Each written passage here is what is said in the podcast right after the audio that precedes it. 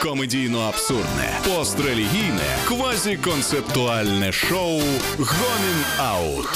Аут. Вітаю, це шоу Гоміна на Радіо Промінь. З вами Антон Тимошенко. Сергій Ліпко. та Єгор Шатайло. І сьогодні у нас про те, як українці люблять відпочивати. Низька явка на місцевих виборах. Соціологи назвали причини, через які українці не прийшли голосувати. Голосували та наголосували. Все залежить від того, чи приходить десь шарій. От. Ще може бути відголосувало, це коли знаєш після роботи втомились, а це відголосували, сходили. Так, так. Але якщо ви вчите українську, використовуйте всюди наголосували і не помилитесь. Е, Вибори в місцеві ради це ніби день народження, коли ти думаєш, що збереш велику патюгу, а прийшли тільки третина запрошених, і з тих більша частина бабусі та дідусі. Ну і в деяких з них є по 300 гривень. Правда, не для тебе, а для них. Явка виборців на місцевих виборах в Україні 25 жовтня склала 36,9%. Мабуть, ось що мав на увазі Зеленський, коли постійно казав бажаю українцям 36,6%. Трошки вище. Проігноруємо їх разом. Так, найцікавіше причини неявки виборців за результатами опитувань. Добре, що їх проводив не Зеленський, тут є якісь показники. 19% не проголосували через те, що не проживають за місцем прописки. Я б тут додав ще не знають, як користуватись інтернетом та змінити місце голосування. Ну так, там просто до ноутбуку треба їхати ще два тижні, щоб знаєш дістати до клавіатури. Ну! І кучер такий: ну будемо десь через три дні. І так е, з, е, облизує пальці, і вітер е, дивиться, куди дмухає. О, так, добре, що ви такі розумні, а всі дурні. Так просто інколи потрібно обирати, що для тебе важливіше: можливість волевиявлення чи можливість і далі залишатися інкогніто для воєнкома та кредиторів. Ну так, я розумію. Так. Друга причина: 15% українців були зайняті в день виборів. Господи, та це ж була неділя! Неділя!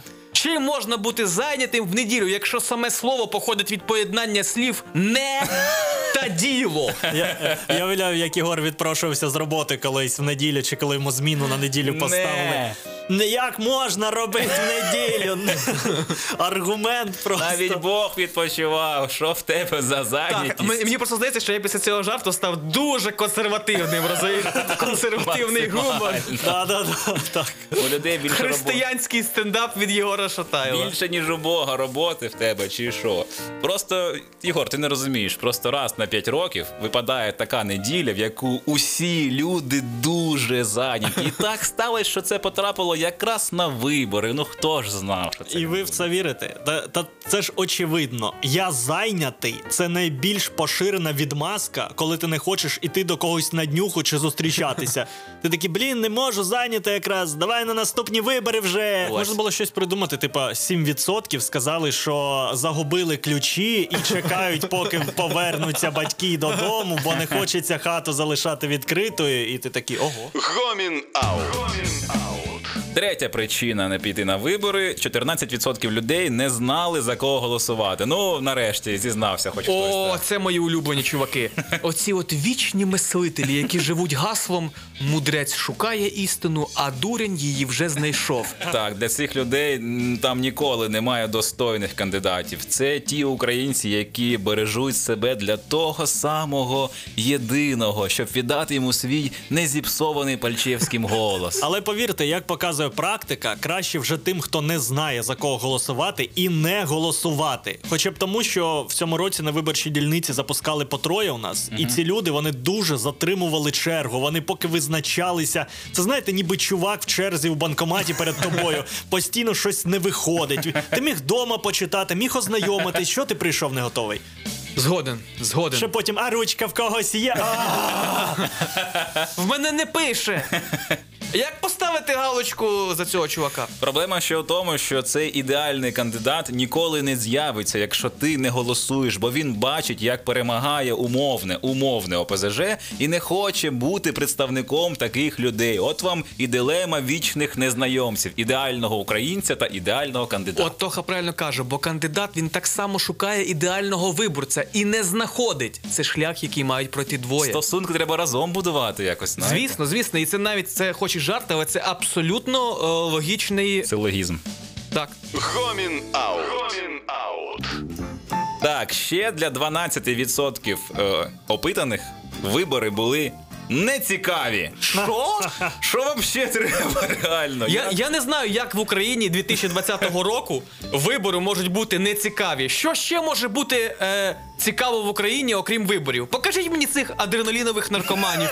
Чим вони займаються? Пірнають в лаву без скафандру, скайдайвінг без парашуту. Що в них за життя? Ну реально, в нас уже вибори крутіші за Україна має талант. В нас є спортсмени, гумористи, пародисти, клони, купа фріків. Не вистачає, щоб у ЦВК сидів Ігор Кондратюк та давав вирішальний голос. О, так, зараз просто на виборах вже потрібні фотозони, фудкорти, розіграш айфона обов'язково. А і ще 10% не прийшли через епідемію коронавірусу. Ну тут я можу зрозуміти, Ну, чесно вам скажу, бо все-таки здоров'я важливіше, ніж фантазії Пальчевського, тому. Е, ну ви ж знаєте, що Кличко також не голосував через те, що в нього ковід, і саме він увійшов у ці відсотки також.